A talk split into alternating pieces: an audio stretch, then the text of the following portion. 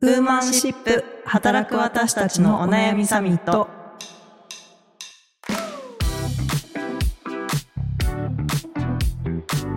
皆さんこんにちは。ニュースピックス 4E の中道香織です。川口愛です。佐藤由美です。はい。この番組はニュースピックス 4E がお届けする次世代を担う女性がリーダーとしての一歩を踏み出せるように女性に関する主要ニュースやリアルなお悩みについて語り合う番組です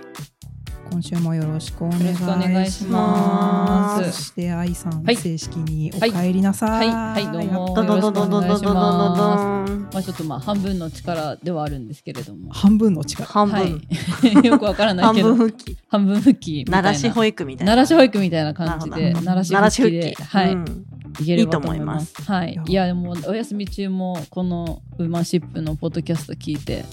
みんなと近くにいるような感覚になって、聞いていました。はい。嬉しい。私たちも愛ちゃんがいると思って喋ってましたよ。い。や 本当？愛さん愛さんにこれ聞きたいね。みたいな話そうそうそう。結構頻繁にやってましたから、これは愛ちゃん向きなのでは？とか言いながらやってました。いやありがとうございます。ちょっとね今日またあの3人でいろいろやっていければと思うので、はい。よろしくお願いします。お願いします。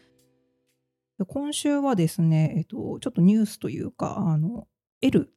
雑誌とかでね有名な L の記事で一本ご紹介したいと思います。実写版白雪姫のレイチェル・ゼグラーアニメ版のプリンセスを批判。偽フェミニストだと反論されるという記事です、えー概要をご紹介します。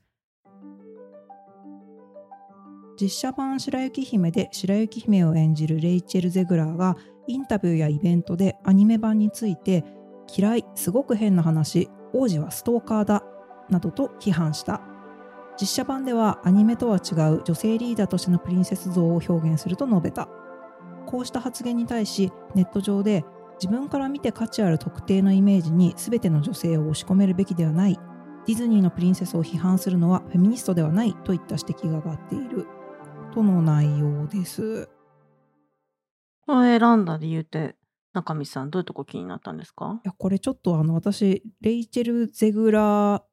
的なねこのあのウエストサイドストーリーとかで主演やってて、まあ、すごい素敵な女優さんなんですけど、うん。まあ、若くてこうこれからの活躍が期待されてる人なんですけど、まあ、この発言の内容に結構同じ自分も立場でドキッとしちゃったというか、うんうん。なんか結構あのこのニュースピックス 4E のね活動をしててなんていうかやってる中で悩ましいというかちょっと頭を抱えてしまう自分ともあの重なっちゃうというか、まあ、なんでかっていうとその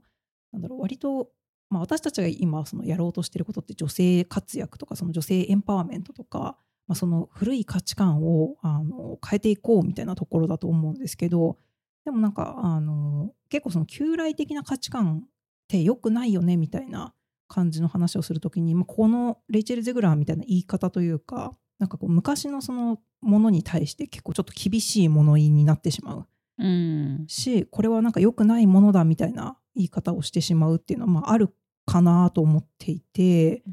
なんかこうそこをでもなんか行き過ぎてしまうとなんかこう一つのそれこそ私たちの価値観の押し付けになってしまうみたいな、あのところがあるなって思うんですよね。うん。なんかまあ例えばその管理職今女性管理職を増やそうって言って活動してて、えーでもなんかそれに対していやでも私はそんなにこう例えば、えー、と前にお便りで紹介した魚さんみたいな、うんうん。なんかこう別にリーダーとか管理職、うん。私は目指したくないですとかあと専業主婦になりたいみたいな人とかも当然いるわけで。でなんかそこをやっぱり、まあ、あのその人のまあ価値観で、まあ、望むキャリアだしとか生活とかライフスタイルだからいいなって思うんですけど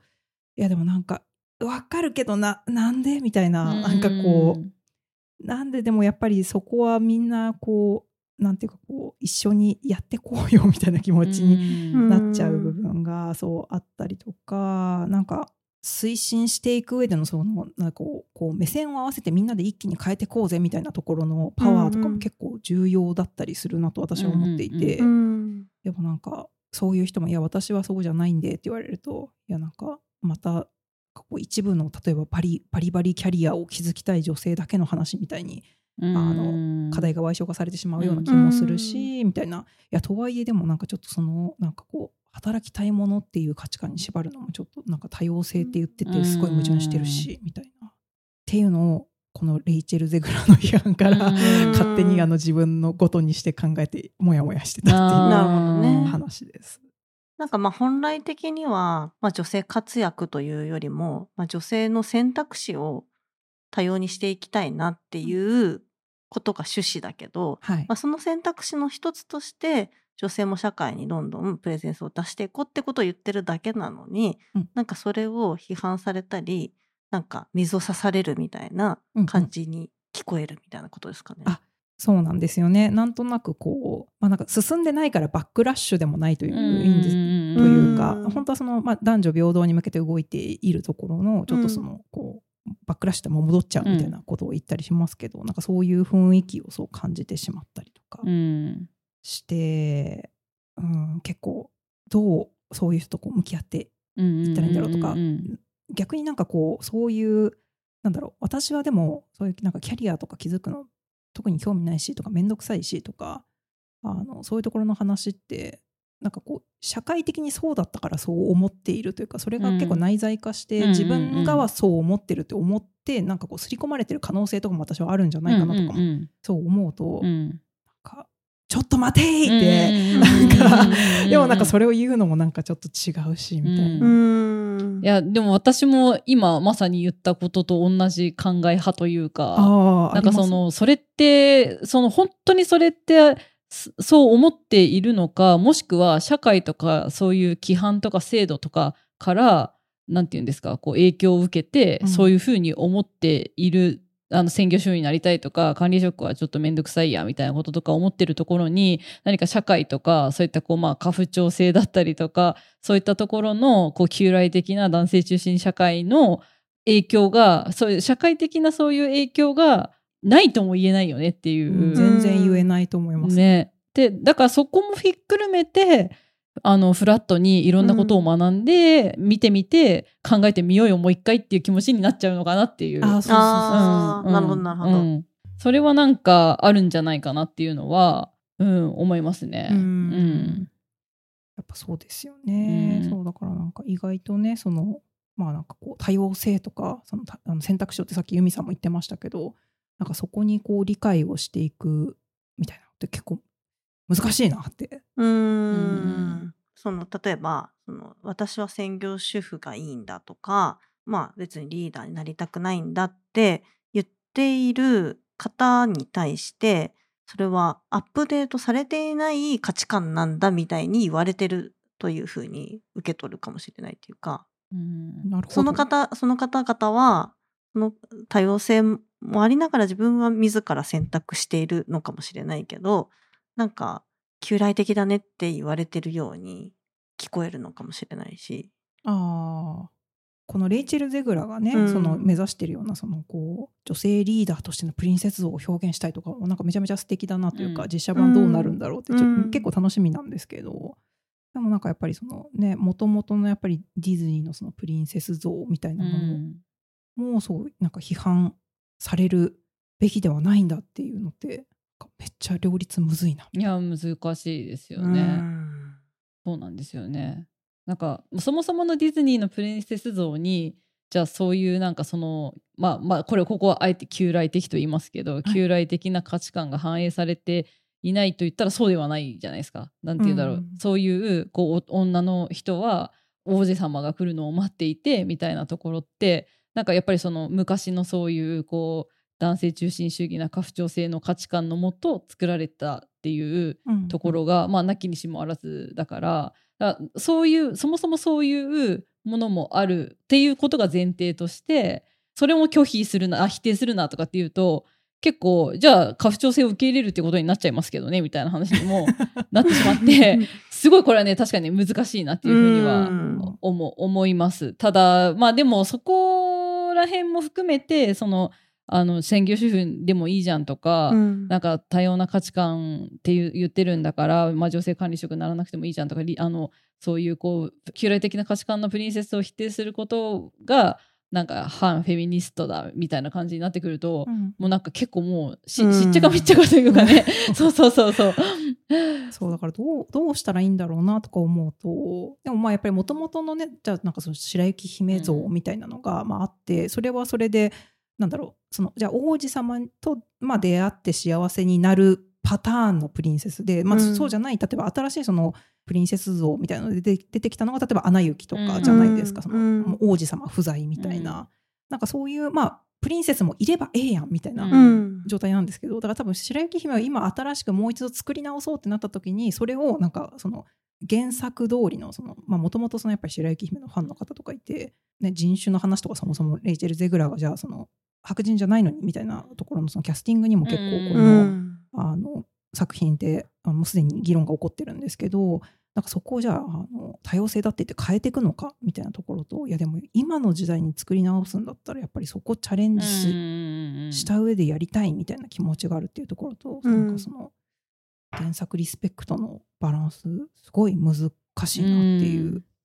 のとかをそう見ていて思ったんです。なんかと言っていたら。私が今日たまたまこのテーマだと思ってお。なんか本棚を漁ってたら「こうお姫様とジェンダー」という本が我が家にありまして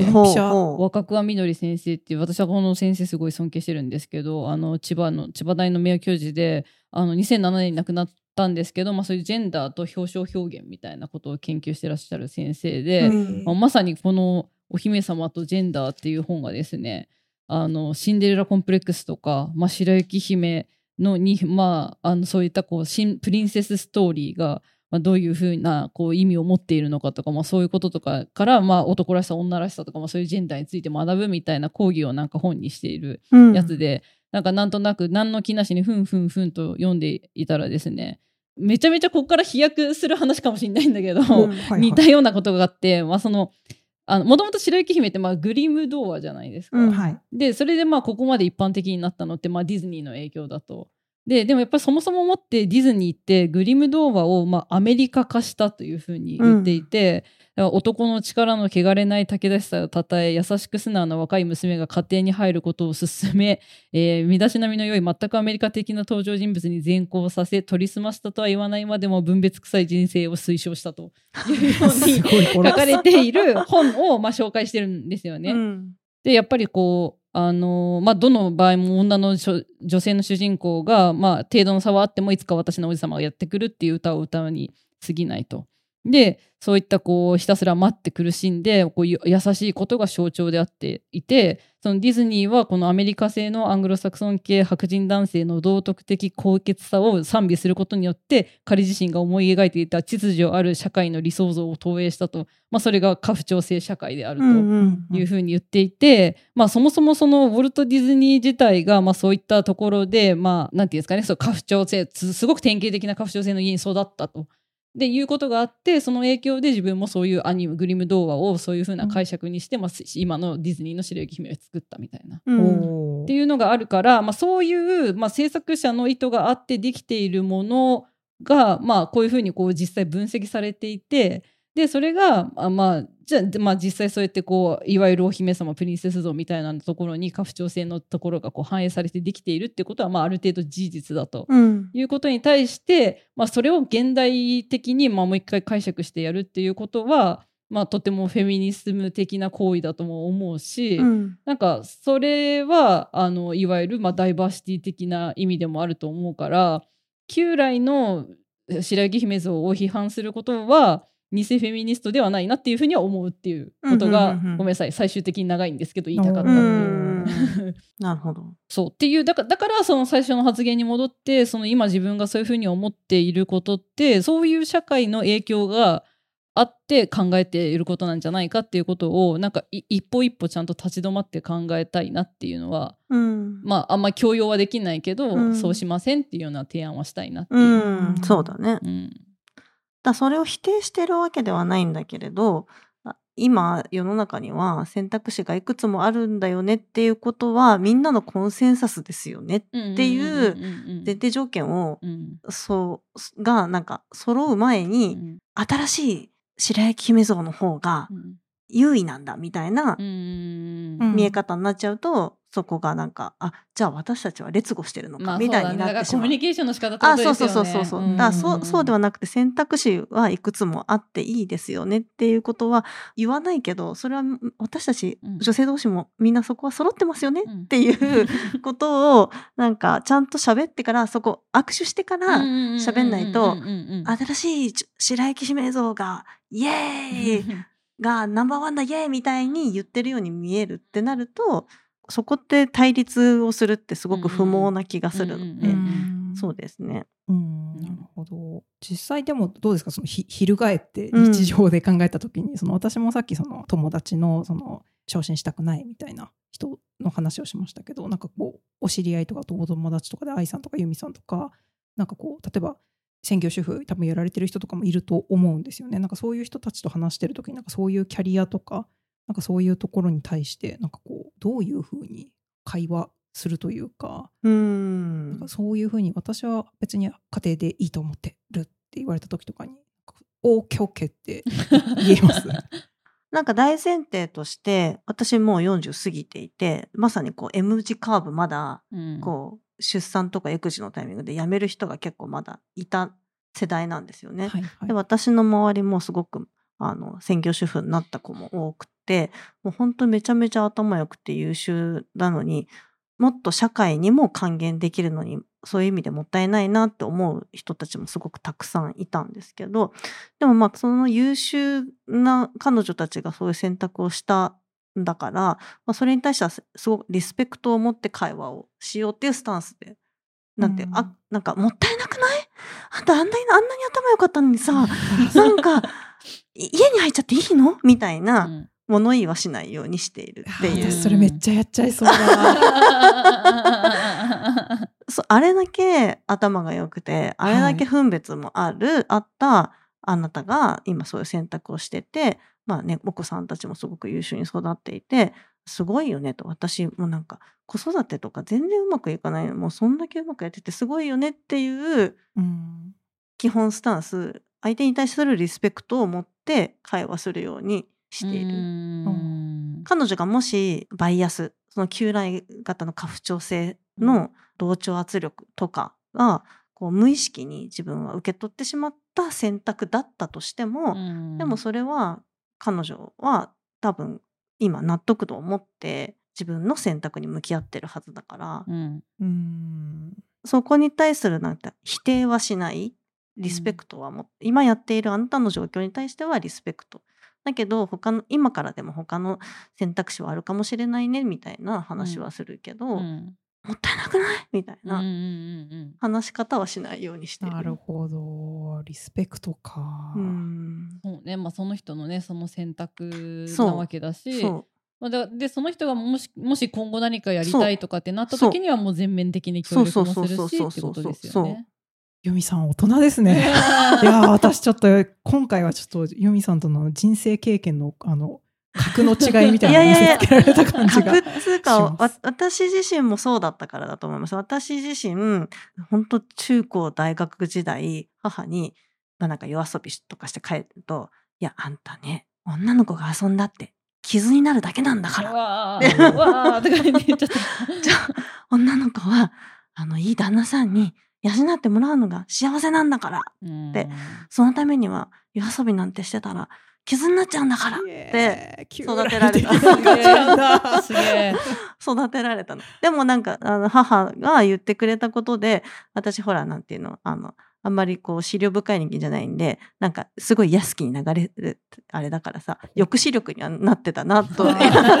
そうそうそうそう抑止力にはなってたなと思うから、まあなんかあのそういう抑止の声を上げてくれてよかったなと思うけどでもやっぱり自分の選択する時に、まあ、彼女のそういった教えに影響を受けてしまってたなっていうのもあるし、うん。まあ、同じように私の世代の女性たちは多くが結構まだ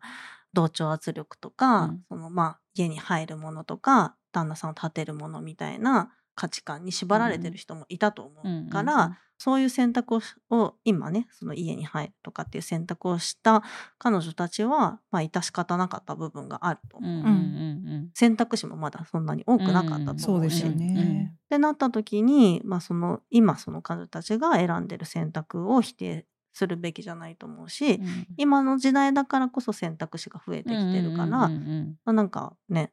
そう、今からでもね今からでもとって、かねうん。いやーそうですよね。だから、まあ、別にどっちがいいとかじゃなくってやっぱり例えばじゃあそのキャリアの方にもう一度軸足をっていう風になった時にうん。そのえさっき M 字カーブのその非正規雇用になっちゃうみたいな話もありましたけど、なんかそうじゃなくてやっぱり戻れる仕組みとかねいうのを作っていければ、うん。そうそう思った時の選択肢を広く持っておくとか、うんあの広くできるようにしておくとか、うんうんその私もゆいさん本当すごいなと思うしそうまあ確かにおっしゃる通りだしそういう選択をしてそういうふうにして生きているっていう人は本当にすごいリスペクトしてすごいなと思うんだけどなんか一方でなんかこう例えば働いていて私の友達とかでも多いんですけどその妊活をする予定があると。うんで妊活をする予定があるからあ今年も昇進辞退しなきゃって言ってたのこの間。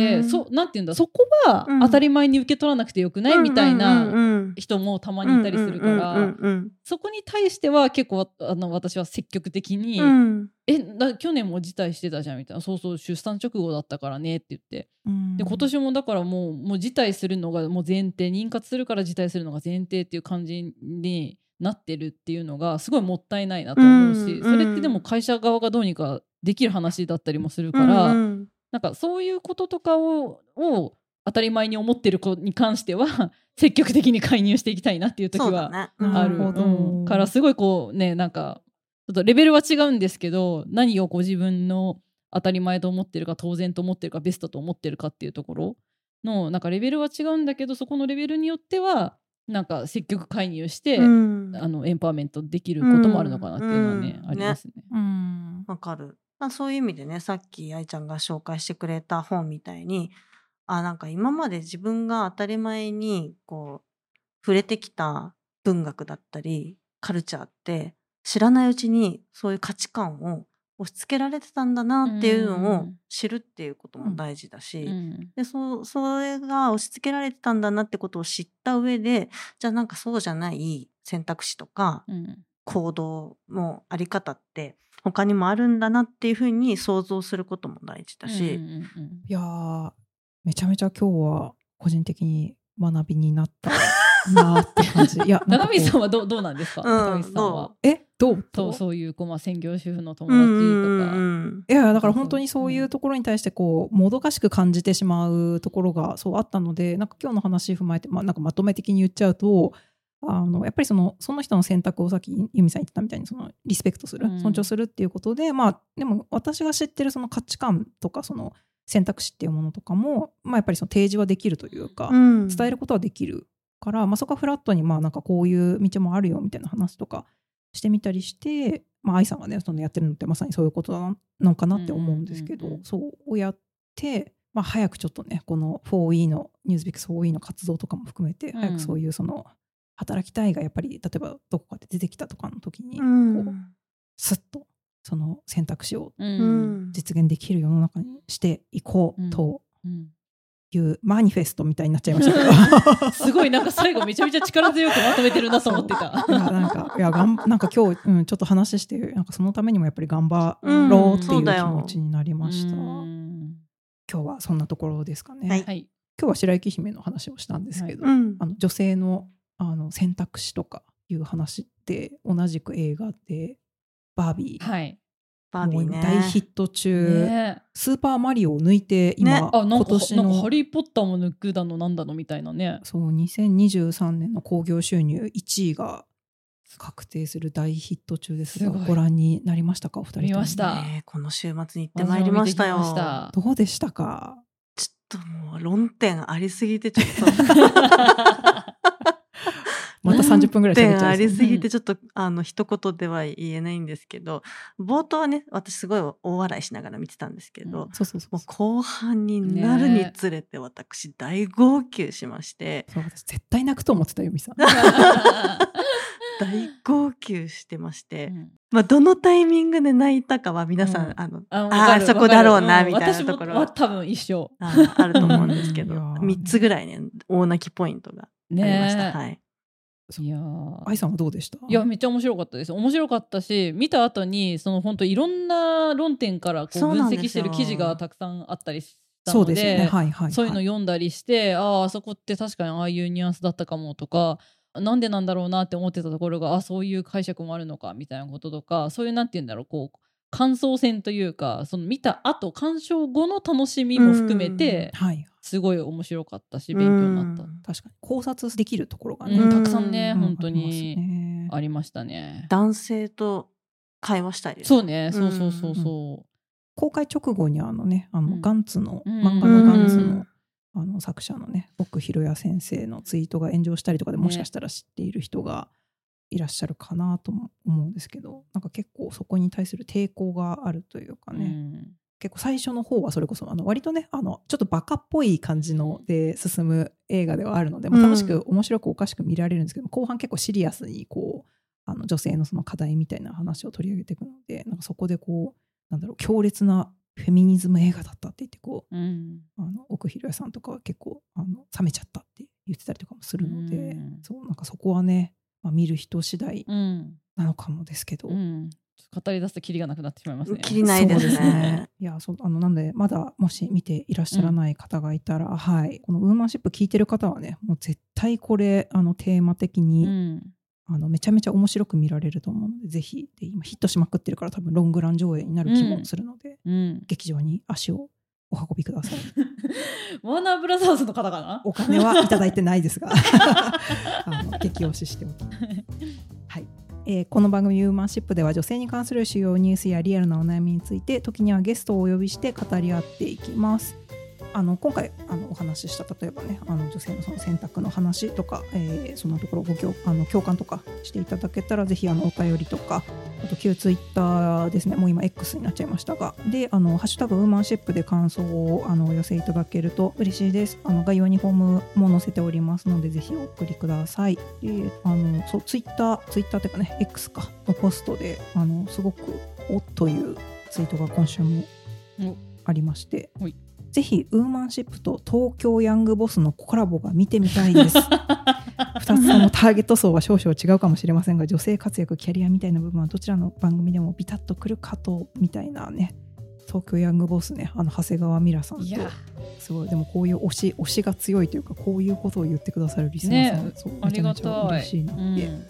りがとうございますうんはい、えーそしてあのレビューの方もお願いします。Spotify は、えー5段階の星評価、Apple Podcast は星と、えーレビューのメッセージを書いていただけます。えっとここにもぜひあの感想とかお寄せいただけるとあの今後の番組の参考になりますので、えー大変、えーありがたいです。はい、それではまた来週ありがとうございました。ありがとうございました。